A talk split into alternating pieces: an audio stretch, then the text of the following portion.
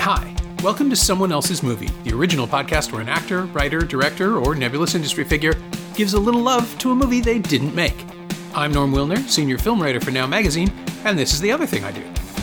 My guest this week is Corey Mintz, a journalist, author, and friend of both the show and, well, me. He was one of the very first guests on this podcast, tackling planes, trains, and automobiles. He returned a couple of years later to discuss Big Night, and now he has an excellent new book coming out, The Next Supper The End of Restaurants as We Knew Them and What Comes After.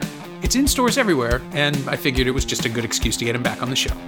This time, Corey picked The Big Short, Adam McKay's 2015 comedy about the 2008 financial meltdown that devastated the American economy and subsequently the world's. But more specifically, it's about the handful of traders who saw it coming, realized nothing could stop it, and figured they'd make a few bucks. Ryan Gosling, Christian Bale, Steve Carell, and Brad Pitt are the biggest names in a packed cast, but the real star is McKay and Charles Randolph's Oscar winning screenplay, which reconfigures the grim journalism of Michael Lewis's book into an unholy mashup of heist picture, disaster movie, and strangled comedy. You'll laugh until you don't. This is someone else's movie.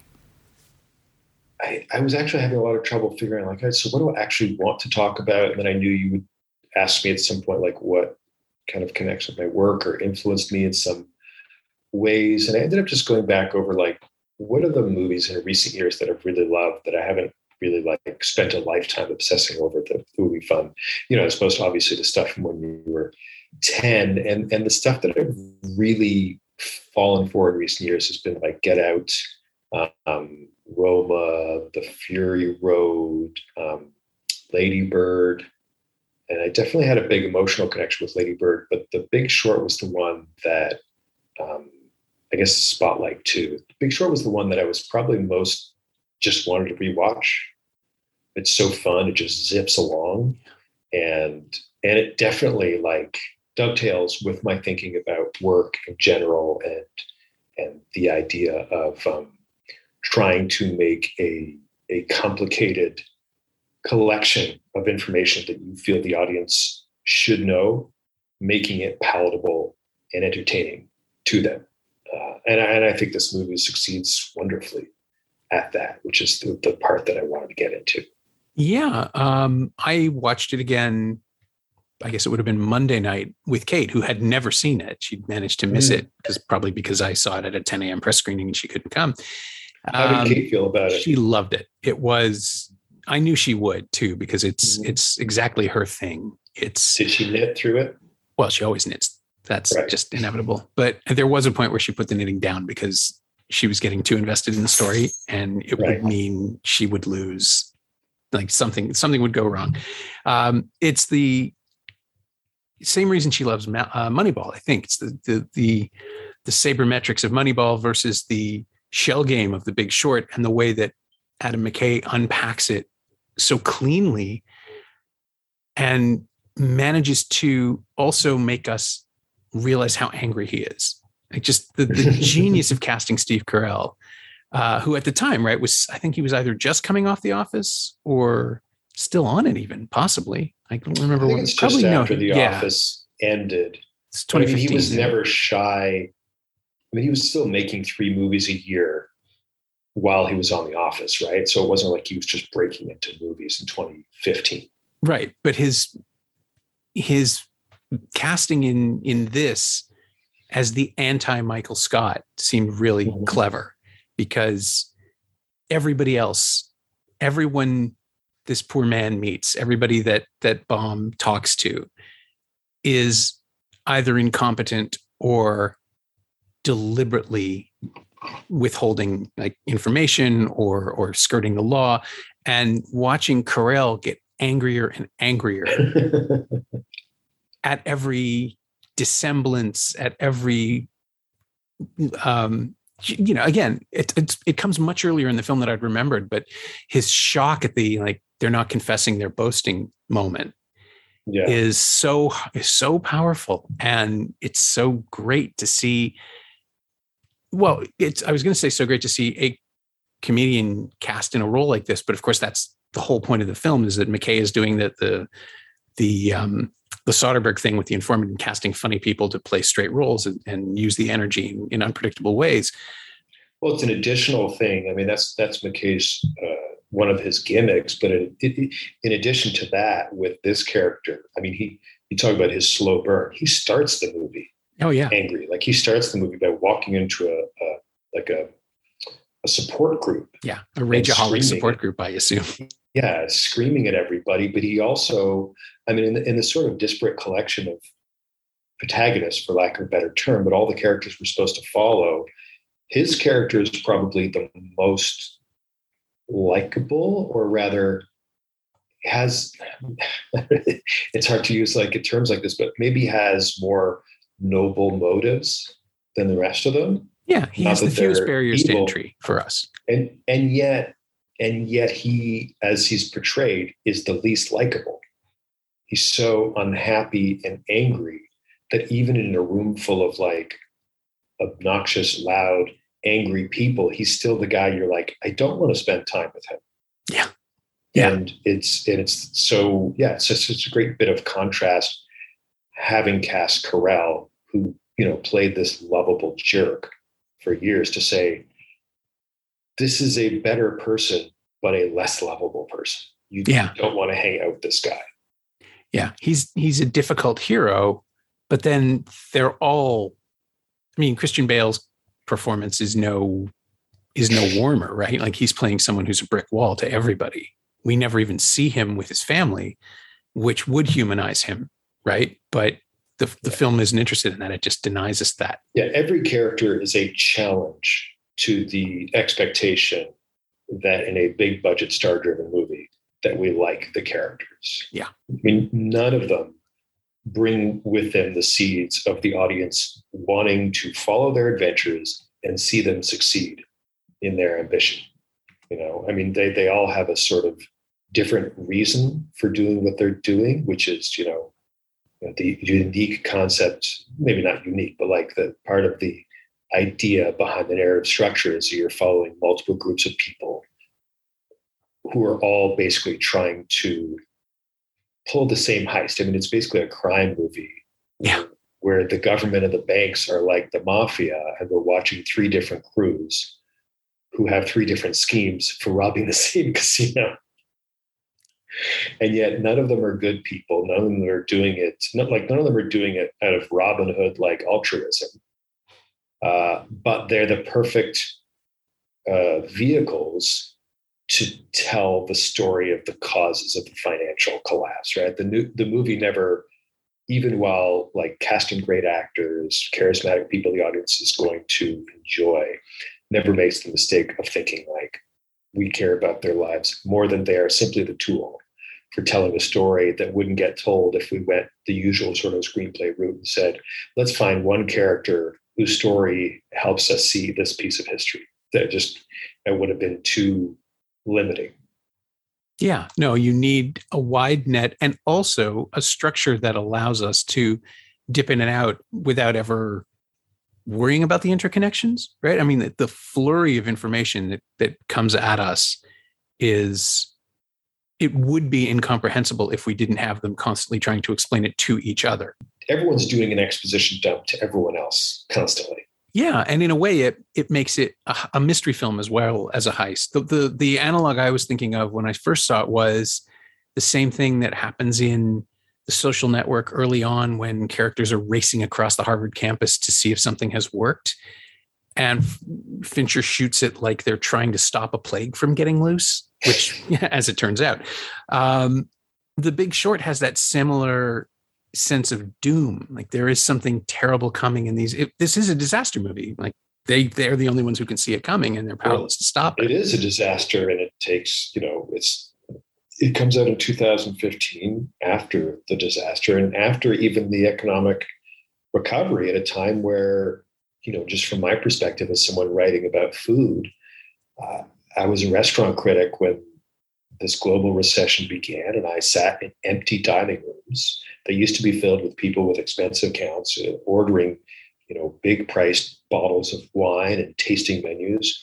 And my little corner of the world, I saw it reshaped in a very short amount of time. And, and part of the upside was this big um, golden age of sort of affordable fine dining, for lack of a better term, where all of a sudden, like all these chefs from big restaurants went to smaller places and were doing their own thing.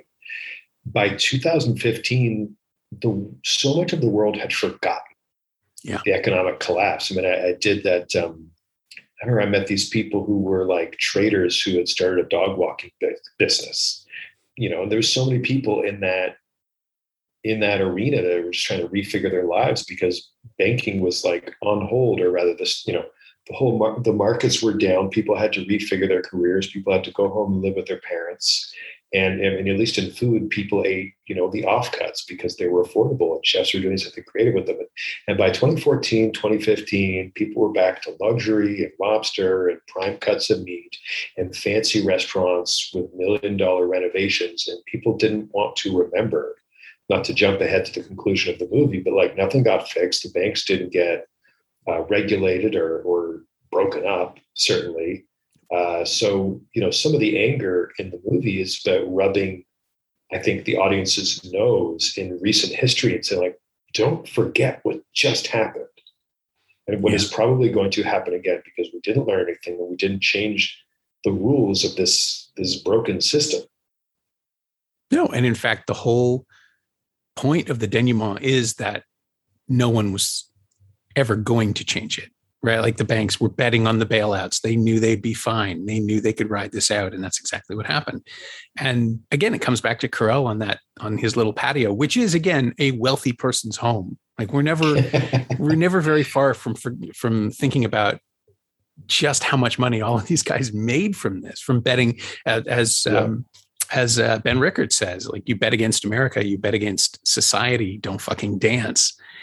But every which single is, one of these people. A, a, a brilliant trick that the movie plays on the audience because you know that's the that's the heart of the movie there right those few lines right he says something like every every point the uh, uh, oh, yeah. unemployment goes up 40,000 people, people die yeah die right? And he, he tells these guys just don't dance. You know you closed a big deal you're going to make a lot of money just don't dance. It's just that it's not just the characters who are dancing the movie's dancing. It's been it's spent the last five minutes showing this montage of them making these big deals that they know are sucker bets because they're they're going to win and the economy's going to going to collapse theoretically. And the movie is playing a very sort of David Holmes uh, Ocean's 11 yeah. type of we're having fun caper music which stops the second Brad Pitt turns to you know him and the audience and goes let's remember the actual stakes here but that's i mean that's one of the moments where you realize that adam mckay who I don't know too much about, other than you know I understand he was, he was the head writer for Saturday Night Live, and you know I followed his his film career. But you see that despite the fact that he's using like what looks to be stock footage, um, in he's almost setting up scenes to, to to look like I don't have a budget. I had to throw it together with this like with this cheap stock footage that he is, along with obviously like you know the editors uh, who did a brilliant job, like really fine tuning the movie uh, for its reaction, for its, its its impact on the audience, to sort of set you up like that, to feel good for a moment watching these characters dance around, to remind you of the harsh realities that that the story is trying to um, explain. When I interviewed him at the time, we we talked about it, and I, I said it's basically it would be like watching Ocean's Thirteen if at the very last second a tourist wanders in, witnesses everything, and they have to bludgeon that tourist to death in front of you. Like you just to remember that, oh no, this is a crime. These are bad people, and this is the, the price of that. And then yeah, try to see how like, you rig this whole thing. Yeah, I would love to see. I mean, just the uh, the idea with George Clooney just turning his jacket inside out to cover the blood and then trying to pretend that everything's okay. that would be interesting to me. But here it's the sense that yeah, the movie is furious. It's angrier than Mark Baum is um, at what's going on. It's just riding along with these guys because it's it's sort of trapped in um, Jared Vennett's perspective because Gosling is our host. And again, that was something that he knew would work because Ryan Gosling can be personable and funny even when he's playing an absolute shit. He's he's pretty damn likable. Yeah. He's extremely likable, and he also you know, there's another very cute little shtick where he reminds the audience, I think, or it's it's it's the two younger traders. Early on in the movie, there's a scene where they get, I guess, tossed out of this big bank, and they're in the lobby and they find Ryan Gosling's prospectus, and they turn to the camera and say, "It didn't really happen like this. It actually happened like that." And it's a it's a wonderful little reminder from the film, like, "Hey, you know, and we know, right? These kinds of movies, we have to combine." characters and events to make things happen in a more compact way. It sometimes requires folding true to life aspects over each other in order to be efficient storytellers. You understand, right? And then later, Gosling turns to the camera again after something happens. He goes, That actually happened. You know, which is a lovely little two part joke that's also sort of a almost like a, a little director's commentary note attached to it to say like you know some things are true some things are not true but if i'm honest with you then you can appreciate like it doesn't matter which parts exactly are like that. Yeah. You can go and do the research later but it's more fun this way. Don't you agree it's more fun this way? But just to let you know some shit that you think had to have been made up by a screenwriter it actually happened. For example all the the big story of this movie this actually happened. These banks committed this fraud and th- this handful of people capitalized on it because they saw these market trends that that part is is undeniable and he also like he puts you know similar to the casting of of Carell uh, Jeremy Strong is that his name? Yeah, from who is now an Emmy-winning Succession star. He's he's huge now, right? I had never seen him before this movie. I definitely came out of this movie saying that guy. You know, he he steals every scene he's in. Um, and, and and again, not because he's like the best looking guy, and I can say that. You know, I, I, people have told me more than once I look like Nosferatu. I can say Jeremy Strong and his chain is not exactly naturally going to be stealing scenes from Ryan Gosling, and yet, even as he kind of seems to throw away every line while chewing gum, yeah, he's he's the the the shtick he does where even though there's other people in the office who are specifically described as being kind of annoyingly optimistic, McKay puts into Jeremy Strong's mouth the line about, yeah, but bankers are going to go to jail, right? And uh, the banks could be broken up and regulated. He puts that level of naivety, which has to be asked just for the audience to go, oh, yeah, right. Nobody went to jail for this. Yeah. There's no repercussions. He, he takes the most cynical, mean spirited, aggressively uh, negative guy and makes him be so hopefully naive just to just to tickle you know the audience's reaction. They're like to to remind them of how they felt in late 2008, early 2009. We were like looking, we, like as we remember, seeing what was happening, going like there must be some repercussions, um, and there weren't. And then yeah. there's there's a documentary. There's an excellent documentary uh, by Steve James called Abacus. Mm-hmm. Uh, and it's the story of the only bank that was actually investigated and prosecuted. And it was a small family run Chinese bank in New York City, uh, founded by immigrants who were trying to help other immigrants. And they were the ones that the um, American justice system came down on them. Yeah. I think I've seen the trailer for this movie. So it's good. It's great. It's, it's also just as angry. Yeah. Small, it should be. Yeah. Small enough to jail. I have to see this movie. Yes. I may have a link. And if I do, I'll send it to you. Um, but it's, it's going to be it's PBS, so it should be available to stream from their website. But there um, is also, you know, you mentioned the that kind of horror movie aspect, uh, and I and I think that that it's it's worked really well in the second act when I guess like once all the players have placed their bets, and it begins with um, the young investor partners and they're watching TV and I think they see the news about some mortgage broker going bankrupt, and they say it's it started, and it, it is absolutely like a horror movie tone. And then I think for the next three minutes, we watch as our main characters pull their hair out, trying to decipher why the regulators aren't acknowledging why all the why these credit ratings the banks stocks are not going down despite you know this this rash of uh, uh, uh, mortgage failures and, and the bond failures across the board, and you know leads to the conclusion of like because everyone is colluding on this massive fraud, but it it does unfold like almost a creeping supernatural horror, uh, maybe because you know the the characters at the center of it all sort of pride themselves on being smart people who have figured things out. You know, they're like the scientists in a horror movie who are like, yeah. but, but this is impossible.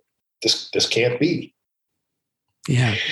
It's um it's preying on our understanding of genre and also on our expectation that everything will work out fine because we're following a bunch of nice dedicated people, right? They're they're all principled. They might be principled in ways that we don't accept, but they are as you say, like they're they're still naive enough to believe in the structure of the system and and mm-hmm. that betting against it is something they all get very excited about, but also secretly, or maybe not so secretly, just don't want to happen uh, because it would be calamitous. And the thing that really struck me uh, in the in the depiction of Ben Rickert is that he is he has gone off and become a prepper and, and opened a seed garden and he's acting as a survivalist basically without being one. But then there's that scene where he shows up in an airport wearing a mask and nods at the one other person wearing a mask and i'm like fuck what? Yeah a little too prescient. Yeah that feels so on point that i now want to subscribe to ben rickert's newsletter and find out what else i should be doing yeah, it's it's such a nicely defined character in so few scenes, especially strange, like to have a star of that magnitude in a in a role that small. But he's the he's the heart of the movie, right? And he's he's the one sort of decent character. Yeah, I think though, so. Unerringly like, so, anyway. Well, but what does he do other than help these two young guys get rich?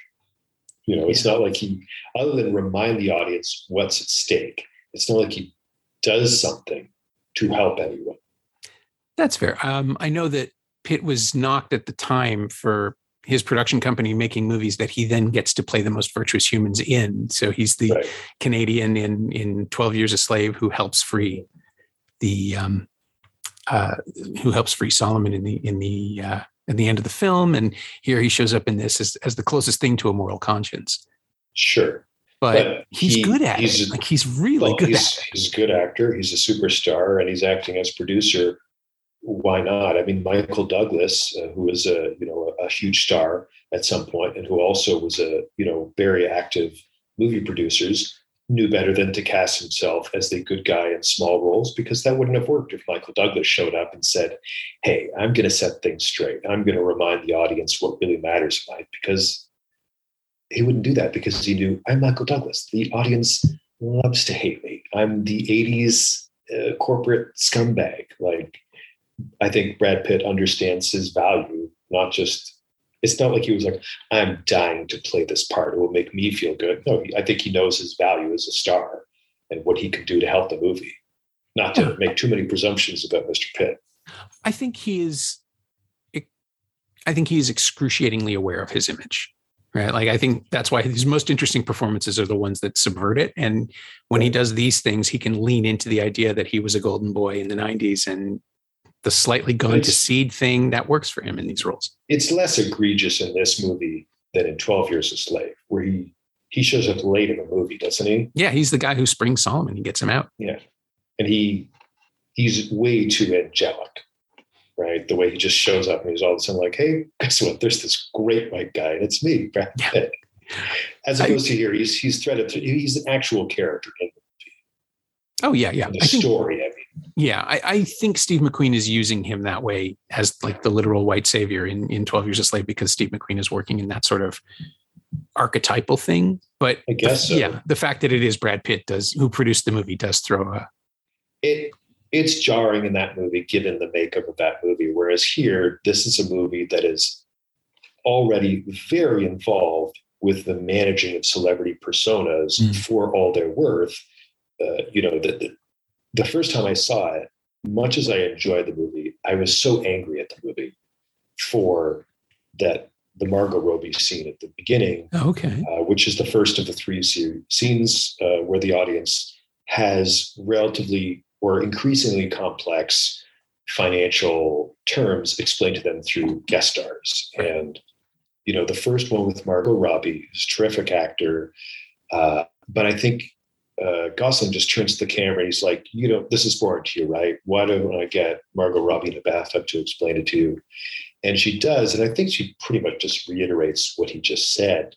But there was just such a, I felt so condescended to. I thought, like, no, I care. I came to see this movie. I'm paying attention. Why are you talking down to me? And then we get the, you know, the Bourdain scene where he's explaining um, the mortgage bonds are just reusing the same ingredients and they're no good. Uh, with the and then and then we get the uh, the, the what's the, the some some scientist. Oh, it's Selena Gomez and an economist. Yeah, and a very long scene, but an essential scene explaining, I think, an important aspect, which is that like there are more virtual bets in the market than there are value of the things that are being insured. I think it's twenty to one, and they do yeah. it through this this beautiful uh, uh, virtual uh, casino where people are betting on other people's bets and it becomes it's a very complex thing but it's so beautifully explained and it's pretty essential to the plot um, and it justifies all of it but i just felt insulted by like the filmmaker telling me like look you're dumb right? You probably need this explained to you.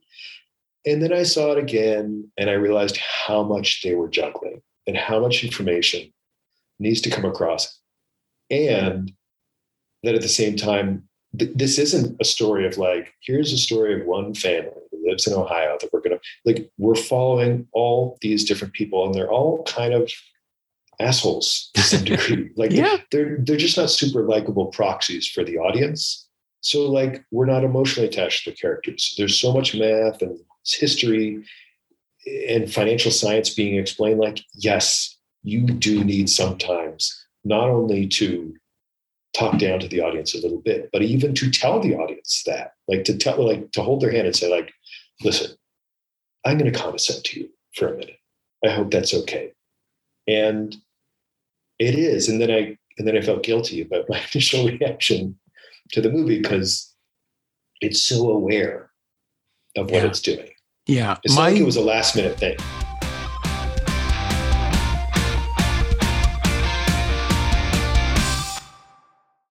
It is condescending because Jared Vennett is condescending to us, and since he's the narrator, that's his that's his persona leaking through. It's like, oh come on, you you can't follow this because I'm smarter than you. That's but, a classic norm justification where you're saying like the character is writing the script almost. Well, yeah, but then that's what's happening. But you do get that reversal halfway through too, where he turns to the camera and says, "I never said I was the good guy," and you know we are yes. locked into his version of events and he still hates himself enough that he won't be self-aggrandizing, which I think is great. I mean, if if Jared Vennett was really our narrator and telling the story, we wouldn't have that moment in the bathroom where he ends his call and and his voice cracks when he does his little salute to himself because that's Ryan Gosling having a great time with the character. It's not how Jared Vennett wants to be seen, but it is this sort of bubbling synthesis of all of the ideas that are going on in the movie that McKay has built enough of an arena that I would buy that, that I would actually accept all of these things as being told by Vennett because look at him waving his $47 million check at us, right? Like he wants mm-hmm. to preen just as much as the assholes in Florida do. I guess so. But if if that's true, then that's because the writer and director have concluded you need an insider to tell you. Sure.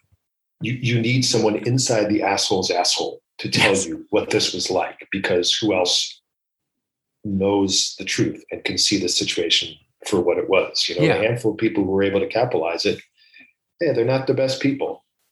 Yeah, Michael Burry has has no perspective outside of himself. Like I don't think we ever we never see Bale with any of the other leads, right? He only ever talks to his functionary and Tracy well, Letts. I mean, all the scenes are in his office, right? Like he never even goes anywhere, right? I don't think so. Yeah. Yeah, it's, I mean Tracy Letts comes in for a scene, which is great because the Lord, we all love Tracy Letts. Tracy Letts, but, star of Ghostbusters um, Afterlife.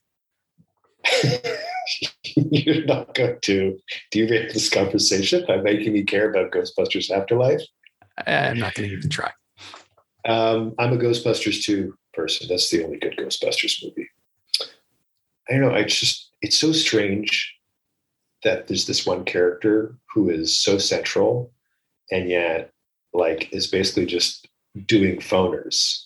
Like he interacts with Tracy Letts, and there's a few other people in the office. I think the first scene he's talking to a new hire. He has yeah. a quick chat with somebody, but most of his scenes he's in his office. He's typing in a computer. He's on the phone. I don't know if Bob Newhart's on the other end, but like he's just he's going for it. And sometimes he's super like showy. You know, he's like he's being super Christian Bale. He's got the makeup and the teeth caps and the ridiculous haircut, and he's he's hamming it up. But but then majority like 75% of the time, he is doing quiet little things. He is he is just like quietly reacting to this storm around him. You know, his big the big dramatic moves for him is him going out to the to the dry erase board and writing how much the stock the, the portfolio is down and putting so much into his like physicality. Yeah. Just lying on the floor. Um, his and his distance from everyone else too is, is the other thing that makes the character shine. The idea that he is, I guess, mildly autistic and is slightly distanced from people and yet has a capacity to talk very openly about that. Yeah, there's the key scene where he says, like, um, someone asks him if he's being sarcastic. He says, I don't know how. This is all he can do.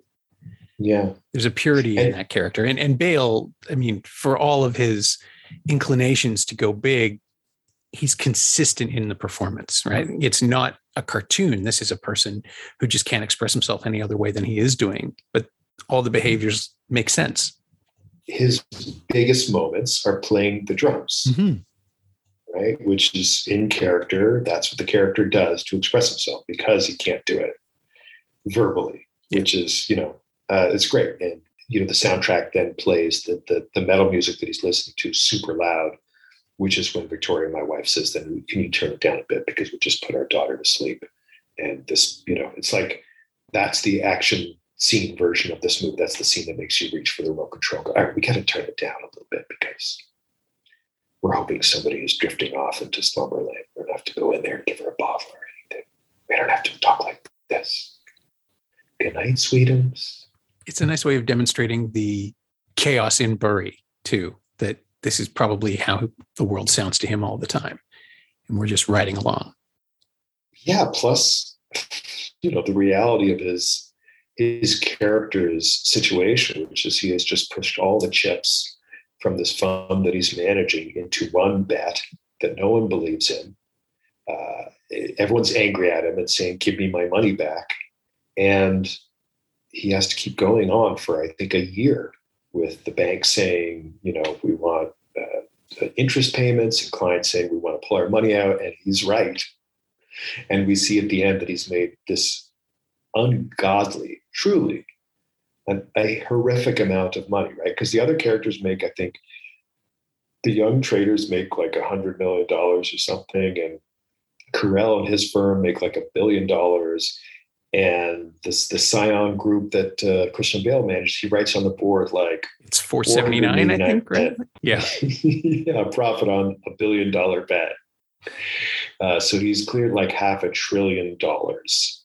Yeah.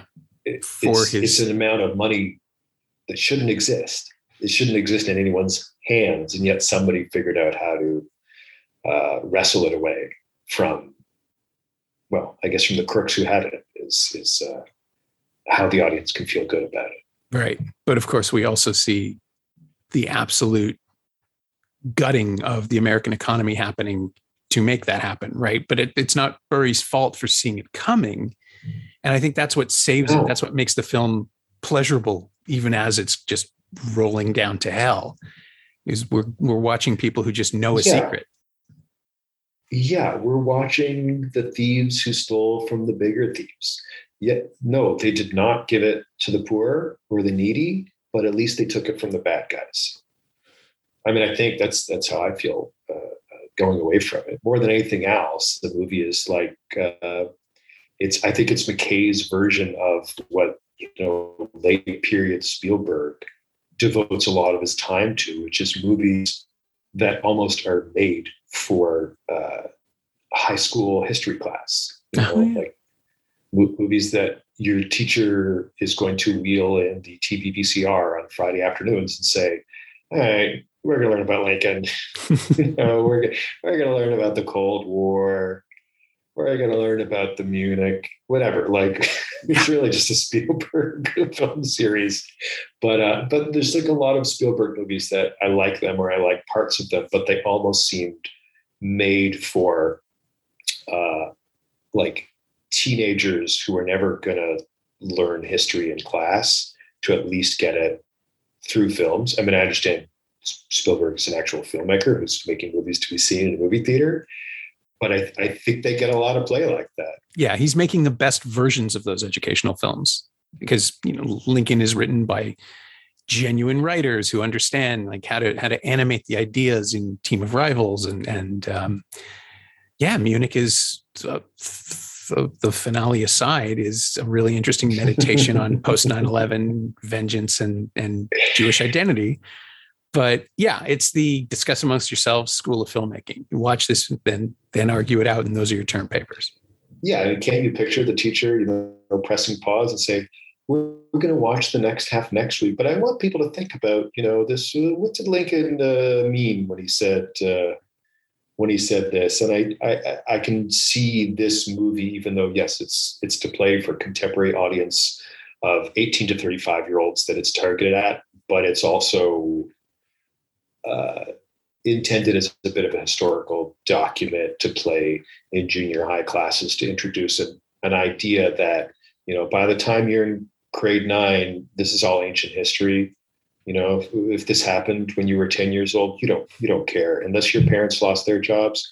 This isn't something you're paying attention to. But five years from now, Ryan Gosling's still going to be a big star, and you'll watch a movie with him in it because people told you it was good and you like Ryan Gosling. So you just might sit still for this movie instead of texting when the teacher wheels in that TV VCR or whatever the first i don't know how teachers play movies. I don't know what format teach what format do teachers use to play movies in class now? According to ghostbusters it is still vhs stop trying to talk about ghostbusters. It's in theaters you, now. we have a duty to address it the listeners can't tell, but Norm is texting me about Ghostbusters right now. He's sending me, he's sending me spoilers, he's sending me gifts. Nothing but, nothing but screen grabs and spoilers.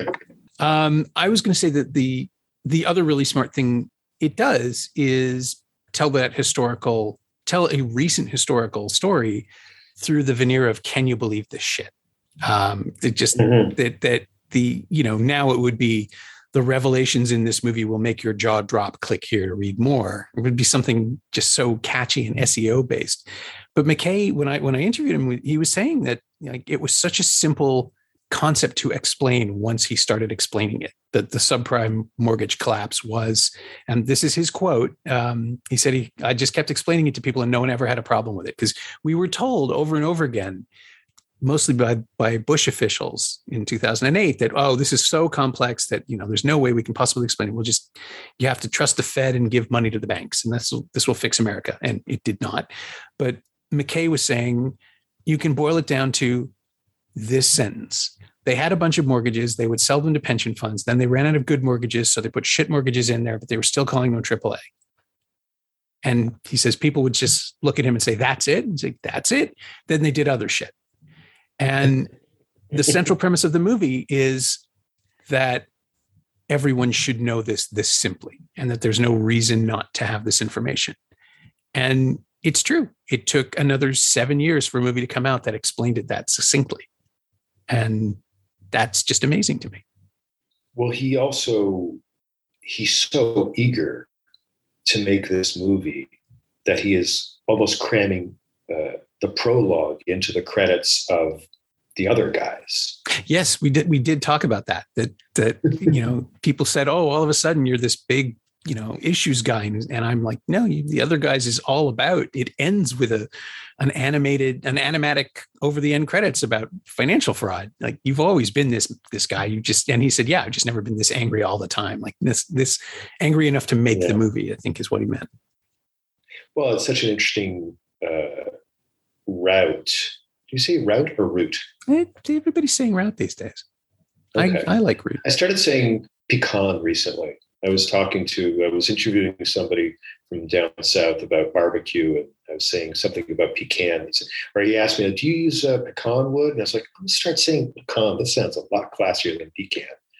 Um, but the but the the root of um, uh, McKay's career, like from comedy into you know the stuff he's doing now, even though you know Succession. When I was watching Succession, and I noticed like it almost seems like every scene is written like a comedy scene, and they're just playing it seriously. Mm-hmm. Like every scene, every scene has a joke and a butt. Um, and uh, and and Vice, which is like so jokey and so comedy focused for a biography of Dick Cheney. But the turning point is the end credit sequence in this wacky comedy. The other guys, Will Ferrell, and is it Mark Wahlberg? Wahlberg, yeah. And yeah, listener, if if you haven't seen the other guys, even if you don't see the other guys, just watch the end credits. It's a five minute animated sequence that goes on and on about financial fraud, seeking to explain it over the end credits of a wacky Will Ferrell comedy um, and it, you know, it, it, it tells you that the director is just like, I, I, this has to come out somewhere. Yeah. Like yeah. the the end credits, much or, or much as the other guys, yes, the villain is like this this banker. It wasn't necessary to do that in the end credits, and yet he's just like, I need to be talking about this, and of course, like it comes out through this. And I guess maybe the studio was it well, obviously he had stars attached, and they're like, you can do whatever you want. We have stars like this attached, but I think this Moneyball, which is uh, the author is of the same book, or the, or the the the writer also wrote Moneyball, right? Yeah, Michael Lewis is is of course the Moneyball there guy. There you go. Yeah, but that must have additionally convinced people like the audience can sit still for math if Brad Pitt is, is on the screen. Moneyball is the only movie about sports I've seen in the last 20 years. Like sports is such a huge turnoff. I don't want to see any I don't want to listen to anything about sports. I did. I saw Moneyball, loved it. Like very well made movie, and because it's about business, it's not to me. It's not a sports movie. It's not a movie about what like sports movies about whether they win the big game or fight at the end. And this is like Moneyball is, is about uh, business and and it proved the audience can follow that aspect of it, uh, which they do here. I think. And I don't know if anybody at the screening, the pack screening that I was at, came out going, "What the hell were they talking about?" I think the movie really holds your hand uh, to the exact calibration that it needs to. I mean, like I said, I felt insulted. Yeah. But I think that's good. I think every once in a while, it's good to, um, I use this phrase a lot, but like to rub the audience's nose in it. Um, because sometimes we almost need to feel a little bit of shame about not for our ignorance, but just for what our world is made of. You yeah. know, to like ha- have that truth of it rubbed in us in our face the way you do to punish a dog to say like i just don't want you to do this again i don't want you to feel bad like i don't want you to pee on this spot again and i want you to connect this emotionally with with feeling bad a bit we we just finished watching that um, I think it's called Turning Point, uh, a documentary series about 9 11 and the war in Afghanistan. Oh, yeah. And uh, spoiler alert if you have not uh, either seen this or followed the news, uh, but the, but it, it sort of it goes back to the early 90s to the um, Russian invasion of Afghanistan and all the way through to this last summer. And it, it, one of the last moments in the movie's endless series of epilogues and final moments is is um, Afghani civilians and soldiers footage from last May or April talking about how yes the Americans are pulling out but it's not going to change this like this country we've taken it back Taliban's not going to resume power we're going to stay we're going to fight for what we believe in this is a new Afghanistan we're committed you know soldiers saying like I'm not you know I'm not going to give up.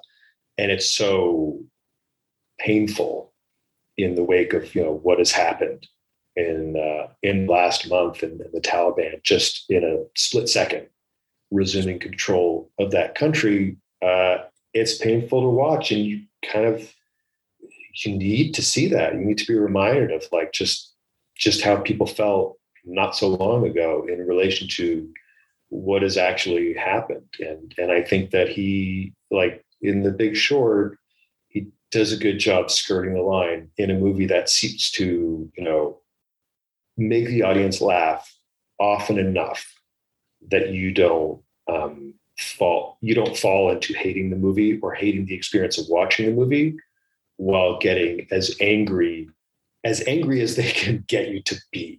Yeah as angry as he is. He wants us to match his rage yeah which is an interesting challenge right if, if a director is making a movie about grief or joy or love or whatever it is to get you to feel that thing I, I think that's what he's on about here. He's, I think he's certainly successful. Well, this is obviously the perfect time to ask. Um, you have just written a book about the collapse of an industry that no one ever thought could fail.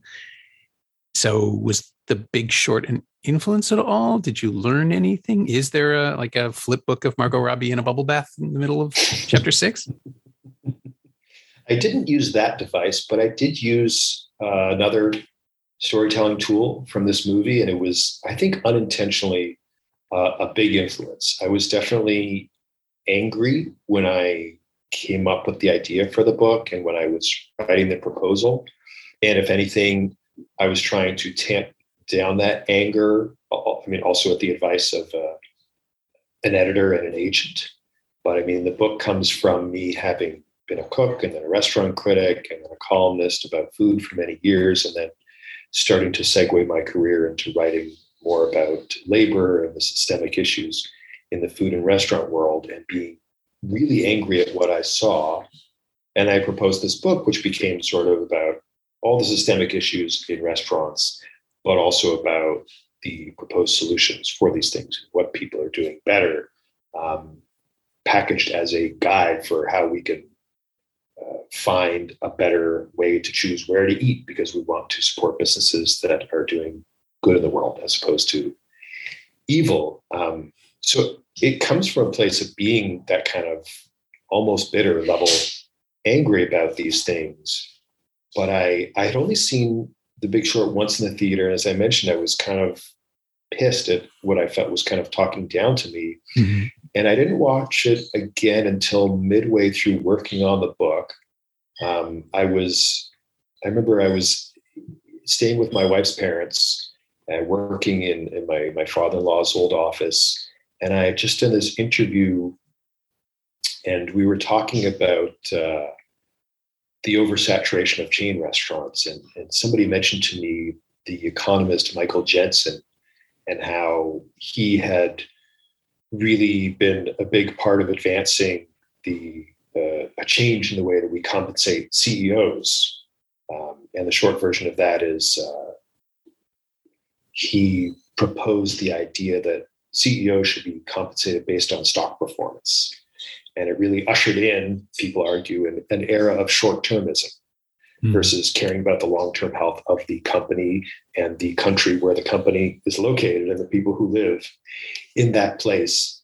And uh, and I came with this, this idea for one of my chapters, specifically like the chapter that's about like chain and and um, fast food restaurants as opposed to the chef driven and all the different genres of restaurants. And what if like I could sort of begin the chapter of like this sort of flashback of you know the real villain of restaurants is this economist from the 70s and and as I sort of started to sketch out this idea and, and write a few sort of paragraphs, even while I was months away from actually writing any chapters, um, I kind of wrote it up and let it sit there. And then I think maybe it, I think maybe The Big Short just started playing on Netflix at that time, and I saw it and I I started rewatching it, and it very quickly the movie opens on exactly that idea, and I which I must have stolen subconsciously. You know what I mean? Or at least yeah. if it occurred to me, something in my brain went, "Oh, it's probably a good idea because you have an example of it working." And because the movie opens with this scene of this financial whatever uh, analyst or or stockbroker in the 70s come up with this idea for mortgage backed securities and how you know even though this person didn't mean ill by it, it it, it set the fuse for this uh, explosive uh, uh, cataclysm yeah. in 2009, um, and it works so well. And I, I, remember just seeing that and going, okay, so it's a good idea. It, it works, you know. And and the, the chapter ended up, you know, being structured very differently. It's in the middle of the chapter, not at the beginning. But it definitely it, it was very helpful to see that. And then as I kept watching the movie, I go, wow, this is this is what you're trying to do done very well. It's also a movie, not a book, uh, and it's got movie stars, so don't sweat it in comparison. But the general theme of like, you know, anytime you say to someone, uh, uh, for example, an editor, you know, you're trying to grapple with all these big ideas, and they're saying, "What's you know, you need to focus," and you say something like, "All these ideas are related," or "All these things are interconnected." It's always time to calm down and listen to your editor or wife or therapist or you know or whoever it is who's trying to talk you down off the ledge and be reminded like you've got to narrow your focus in order to tell a story that the audience is going to care about. And so the movie was really helpful in reminding me of that because it is so expertly told. And you know when i got to the margot robbie scene instead of going oh you're trying to dumb it down for me i thought no you're trying to make 100% bulletproof sure that I understand what you're talking about because that's your job. You're the storyteller. And so that really helped me feel comfortable at the same and needing to do the same thing. I realized like as a writer, just make sure the audience understands what you're talking about and then you can take them somewhere new. But you can't move on until you know that they're doing that. And also I had the benefit I realized of not just being angry, but trying to be constructive at the same time. Something this movie is not doesn't need to concern itself with. It's documenting um, a terrible event. It doesn't need to take responsibility for saying, and here's how we should be restructuring banking uh, because it's a movie and not uh, you know not the government. Yeah. So uh, feel free not to reveal this if it blows the ending of your book. But is the restaurant industry salvageable? I mean, do you do you feel optimistic, or do you feel the same sort of depression that we feel at the end of The Big Short? Feel tremendously optimistic. I mean, the, the pessimistic part of me comes from something we talked about in the big short, and that is the idea that after a disaster, there's such a gravitational pull toward the status quo that people want to get back to the way things were, which in the restaurant industry was very inequitable for almost everybody, you know. Um, that is something I don't want to happen in a way that we've seen in the um, financial and in the real estate industries. But in terms of where restaurants are right now, yes, they've had this meteor come uh, out of the sky and crash into them, but they like they already had this overlapping series of terrible illnesses that they weren't being treated for. And as a result of the cataclysm, workers have regrouped and gone, whoa, I don't know if I'm ready to re-up. I don't know if I want to redeploy. Mm-hmm. Um, and you know, we've seen 25% of the workforce say I'm not going back to work for a variety of reasons. One of only one of them is the fact that they, they had a break for the first time in their working lives, and they they had a moment to realize I don't know that this works for me. Being a happy, healthy individual who hopes to maybe uh, start a family or own property someday, or not work nights, or whatever the issues uh, are um, so I think we're at a pivot point, much as everybody hates the word pivot, where um, there's real potential for change in the industry at various levels uh, of different types of restaurants. Uh, I think a lot of it is really contingent on the two factors, which are workers being able to capitalize on a moment where the power dynamic has shifted in their favor for the first time in generations, and diners caring about the people who make their food enough to voice their concern and want to stand with workers, whether that means you know avoiding a, a, a place that's uh, being picketed or supporting the kind of business that they believe in, and uh, you know using just a handful of sim- really simple techniques to figure out like okay so just stay away from this type of restaurant. And the type of restaurants i do know and love and i've already figured out these are good people keep going back to them and giving giving them a business and and tipping well or whatever it is. Like being you know being a good patron and just supportive of the change you actually want to see in the world. So not to seem too naively optimistic, but I think there's reason to hope for a better future for restaurants and their workers right now. My thanks to Corey Mintz, whose new book, The Next Supper The End of Restaurants as We Knew Them and What Comes After, is in bookstores everywhere. Support your independent bookseller if you can. And if you've enjoyed listening to Corey, you should know he reads the audiobook version too. You can find Corey on Twitter at Corey Mintz, all one word, and you can find The Big Short on Blu ray and DVD from Paramount Home Entertainment. It's also streaming on Netflix and Amazon Prime Video in Canada and in the US on Pluto TV, and you can rent or buy it on VOD pretty much everywhere. As always, you can find me on Twitter at Norm Wilner and elsewhere on the internet at nowtoronto.com, where I host the Now What podcast every Friday. In fact, uh, this last one has Corey on it too. And you can find this podcast on Twitter at Semcast, S E M Cast, and pretty much wherever you get your podcasts. Our theme song is by The Last Year. If you like it, or the show in general, please say so. Leave a review wherever you've been enjoying us. Every little bit helps, it truly does. And check out the other shows on the Frequency Podcast Network while you're there. Watch movies, stay safe, wear a mask if you go out, please get your shot. I'll see you next time.